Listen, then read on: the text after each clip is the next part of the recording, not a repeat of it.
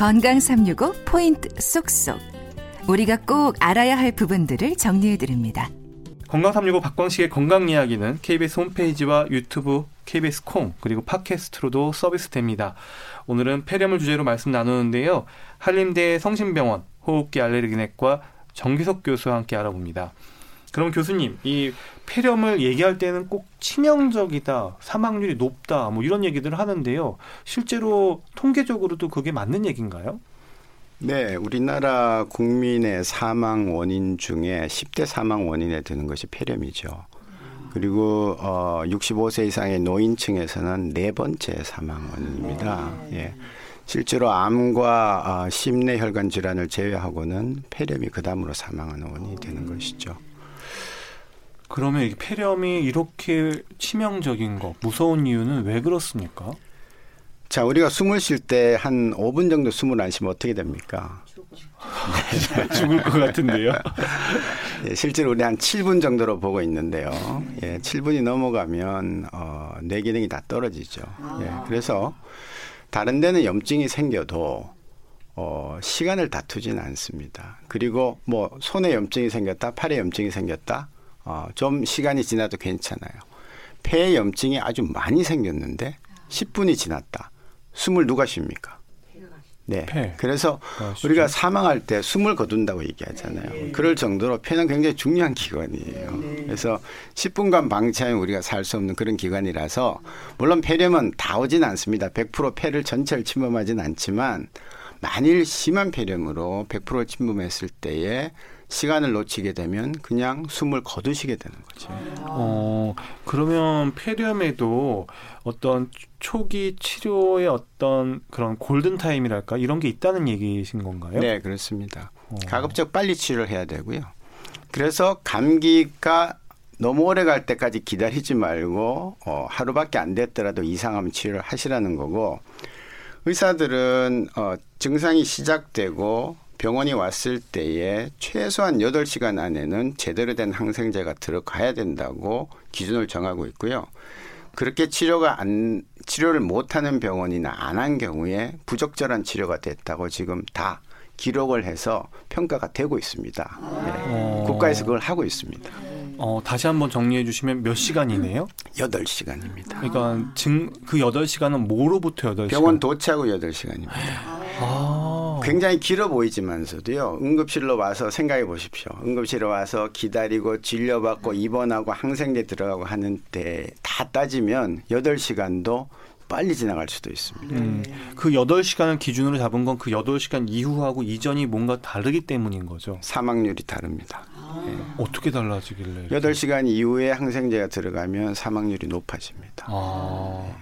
그러면 이 폐렴으로 오신 분들의 이제 여러 가지 뭐 예후와 관련된 요인들이 있겠지만 나이도 중요할까요? 나이가 중요하죠. 어. 예. 뭐 저희가 65세를 노인 인구로 잡습니다마는 어, 나이가 들면 어, 면역 기능이 당연히 떨어집니다. 예. 몸 안에서 항체를 생성하는 그런 기능도 떨어지고요. 그다음에 또 물리적으로 자꾸 이제 사례가 걸리면서 뭐가 이물질에 들어왔을 때 뱉어내는 힘이 떨어지고 또 반응이 달라요. 열이 나지 않아요. 노인 폐렴들은 예, 열이 없이 그냥 기력만 없어지는 분들이 계세요. 그러니까 폐렴의 시기를 놓치는 거죠. 예, 그러면 8시간 안에 항생제가 안 들어가죠. 예, 그러니까 더 위험하고 또 사망률이 높아지게 되는 요인이 되는 것이죠. 음, 그럼 폐렴이 있는 경우에 사실 어, 일반인들은 폐렴의 진행 경과를 갖다가 볼 일이 거의 없잖아요. 근데 실제 병원에서 많은 분들이 경우의 수도 많겠지만 뭐 폐렴이 잠깐 뭐 외래에서 진료실에서 잠깐 이렇게 발견됐는데 뭐 그날 저녁에 뭐 전체 폐로 번지고 뭐 이렇게 속도가 뭐 빠른 경우가 있나요? 뭐 진행 속도나 이런 경과가 뭐 어느 정도로 급박하게 이루어지는지 좀 궁금한데 뭐 경우마다 다 다르겠지만요. 네, 경우마다 참 다양하긴 합니다만은 의외로 저희도 놀랄 정도로 속도가 빠르게 가는 균들이 있습니다. 어, 대표적인 것이 이제 저희가 잘 모르는 균들이죠. 예, 그리고 내성이 아주 강한 균들. 어, 약 쓸 약이 없는 그런 균들은 뭐 약을 쓰든 안 쓰든 워낙 그 자체가 상당한 내성을 가지고 있기 때문에 사람 몸에 들어가면 급속하게 진행을 하게 되죠. 음. 그럼 어떤 균은 더 빨리 진행하고 어떤 균은 늦게 진행한다. 그렇게 구분하기는 좀 음. 어렵습니다. 그러니까 빠르게 진행하는 폐렴도 있다. 이걸 염두에 둘 필요가 있고요. 그러면 이 폐렴에 대한 이 부담도 커지는 상황에서 또 미세먼지나 공기도 조, 좋지 않다 보니까 이런 것도 영향을 받지 않나 이런 질문도 당연히 있을 것 같아요. 어떻습니까? 미세먼지가 당연히 어, 영향을 받겠죠. 네, 그 미세먼지는 우리 몸에 들어오면 염증을 일으키는데요. 여러 가지 성분에 의해서 기관지에 염증이 생기면 제일 먼저 발생하는 게 기관지에 있는 섬모가 활동을 잃어버리게 됩니다. 섬모가 뭐예요? 섬모는 어, 이 바람에 이렇게 출렁거리는 볕단을 생각하시면 돼요. 아, 네. 벼가 이렇게 출렁출렁 하잖아요. 네. 같은 방향으로 계속 물결이 치는 겁니다. 아. 네. 이 갈대같이 막 움직이는데 그 움직이면서 내 몸 속에 있는 여러 가지 이물질들을 밖으로 끌어내는 것이에요. 네. 그래서 우리가 혹시 이제 공기 중에 있는 여러 가지 먼지나 세균이나 이런 것들이 나의 선모 운동에 의해서 밖으로 나오는 건데요. 미세먼지가 이 활동을 정지시키죠. 그때 균이 들어가면 어떻게 되겠어요? 바깥으로 못 나오죠. 네. 그래서 그 선모 운동이라는 것이 매우 중요한 부분이고 그 선모 운동에 에, 치명적인 역할을 하는 것 중에 하나가 미세먼지이기 때문에 미세먼지가 많이 있을 때, 많이 노출이 됐을 때에 균이 마침 들어갔다 하면 폐렴에 걸릴 확률이 훨씬 더 높아지는 것이죠. 음. 또 사실 미세먼지는 세계보건기구 WHO에서 어, 발암 물질로도 또 지정을 한 바가 있던데요. 이런 것도 물론 폐렴하고는 또 다른 또 폐암과 관련성인 것 같은데 이것도 또 연관이 어떻게 해서 이루어지는 건가요? 미세먼지는 WHO 세계보건기구에서 연구를 했고요. 미세먼지 농도가 일정량이 증가하면 폐암의 발생률이 어, 올라간다라는 통계가 있습니다. 그거를 어, 기화로 해서 2013년도에 에, 폐암 연구소에서 어, 이거를 폐암 발암 물질이다 이렇게 정의를 했죠. 그래서 미세먼지는 여러 가지 염증뿐만 아니라 궁극적으로 폐암까지 일으킨다라고 어, 알고 계시면 되겠습니다. 음, 잠깐 폐암 얘기로 갔지만 사실 오늘 주제는 이제 폐렴이니까요. 그러면 폐렴 예방을 위한 노력들이 좀 중요할 것 같은데요. 그래서 많은 분들이 또 어르신들께서 관심 있는 게 이제 백신인 것 같아요. 어, 폐렴구균 백신을 맞았을 경우 어떤 효과를 기대할 수가 있을까요? 예, 이 폐렴 백신이라고 알려져 있는 폐렴 구균 백신은 많은 분들이 알고 계시는데 이 폐렴 일단 폐렴 백신을 맞으면 모든 폐렴이 다 예방된다고 잘못 알고 계신 분들이 계세요. 어, 그것은 아니고 어, 일반적인 폐렴의 30%를 차지하는 폐렴 구균에 대한 예방 효과를 갖고 있고요. 크게 두 가지가 있는데 이제 최근에 나온 게 있고 어, 개발된 지 한 20년이 넘어가는 약이 있습니다. 최근에 개발된 것의 연구에 의하면은 제가 아, 우리나라 아, 폐렴 구균 환자들의 그 형을 비교를 해봤더니 주사를 맞으면 75%의 예방 효과가 있습니다. 아. 예, 폐렴 구균이 다 예방되는 건 아니에요. 네. 예, 그래서 그런 정도로 이해를 하셔야지 이걸 맞았으니 나는 평생 폐렴이 안 걸린다. 어, 이렇게 생각하시면 어, 오해라고 말씀을 드리고 싶습니다. 음. 그러면 이제 현실에서 실질적으로 어르신들이 이제 궁금해하시는 게 20년 된 그 폐구균 백신하고 폐렴구균 백신하고 최근 나온 또 폐렴 구균 백신이 있잖아요. 그러면 이거를 둘 다 맞는 게 좋은지 또 이거를 몇 년 간격으로 맞아야 되는지 이거 한 번 맞으면 또 평생 맞으면 효과가 있는 건지 평생 효과가 있는 건지 실질적으로 이제 궁금해들 하시더라고요. 음. 최근에 나온 이 폐렴 구균 백신은 이제 단백 결합 백신이라 그래서 우리 국민 전체 아이들한테 놔주는 무료 백신이 있습니다. 그것입니다. 예, 네, 그것이고요.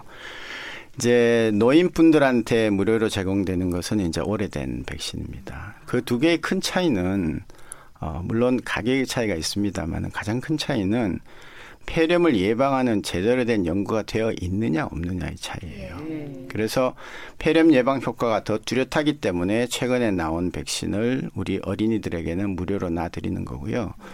이제 어르신들에 대해서는 아직까지 이 조금 여러 가지 재정 문제나 이런 걸로 해서 어, 가지 못하고 있는 걸로 알고 있습니다만은 과거에 나왔던 백신의 효과는 침습성 폐렴 구균 어, 증을 막아준다. 이게 좀 어려운 얘기입니다만은 폐렴 균이 내 몸속에 들어가서 피 속을 도는 폐혈증이 된 것은 막아줍니다. 그러나 음. 폐렴이 된 것은 어, 아직까지도 어, 의문점이 남아 있는 그런 백신입니다. 그래서 이제 어르신들이 맞으시려면은 어른들이 맞을 때는 어, 단백 결합 백신을 먼저 맞으시는 게 좋고요. 그 다음에 에, 지금 또 다른 하나의 백신을 일정한 간격을 두고 한 번쯤 더 맞아 주시면 됩니다.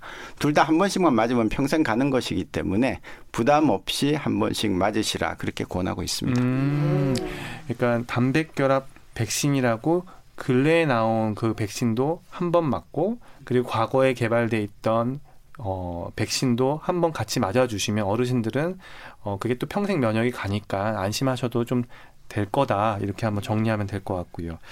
그러면 이제 폐렴 백신도 얘기를 했지만 이 독감 예방 접종 이거 많이들 얘기 들어보셨을 거예요.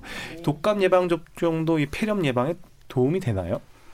네, 당연히 도움이 됩니다. 왜냐하면 감기가 어, 만병의 근원이라고 얘기하고 감기가 심한 걸 우리가 독감이라고 합니다만은 이제 정확하게는 인플루엔자라는 바이러스에 의한 것이죠. 그래서 인플루엔자가 바이러스가 들어가면서 감기 바이러스도 들어가면서 기관지를 약하게 만들죠. 그러면 2차적으로 세균 감염이 일어나게 되는 것입니다. 그래서 감기가 약하게 만든 폐에 2차적인 세균 감염으로 폐렴이 생기는 것이기 때문에 감기가 없었다면 폐렴에 안 걸릴 수도 있는 그런 상황이 이 많다는 얘기입니다. 그래서 음.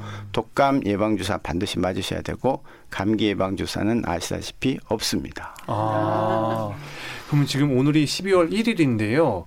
어, 내일 월요일 아, 아직 못 맞으신 분들은 지금이라도 맞아도 될까요? 늦, 늦은 건 아닐까요? 늦지 않았습니다. 얼마 전에 이제 독감 주의보가 아, 질병관리본부에서 발령이 됐고요. 아직까지 제가 외래에서 보면 독감 환자 글이 없습니다. 그래서 어, 지금이라도 맞으셔도 절대 늦지 않습니다. 네. 마지막으로 이 폐렴 예방을 위해서 노력할 수 있는 부분들이 있을까요? 또 의심 증상이 있을 때 좀 어떻게 대처를 하면 좋은지 조언 부탁드립니다. 네, 폐렴을 예방할 수 있는 방법 중에 제가 말씀드리고 싶은 것은 가장 중요한 것은 손 씻기입니다.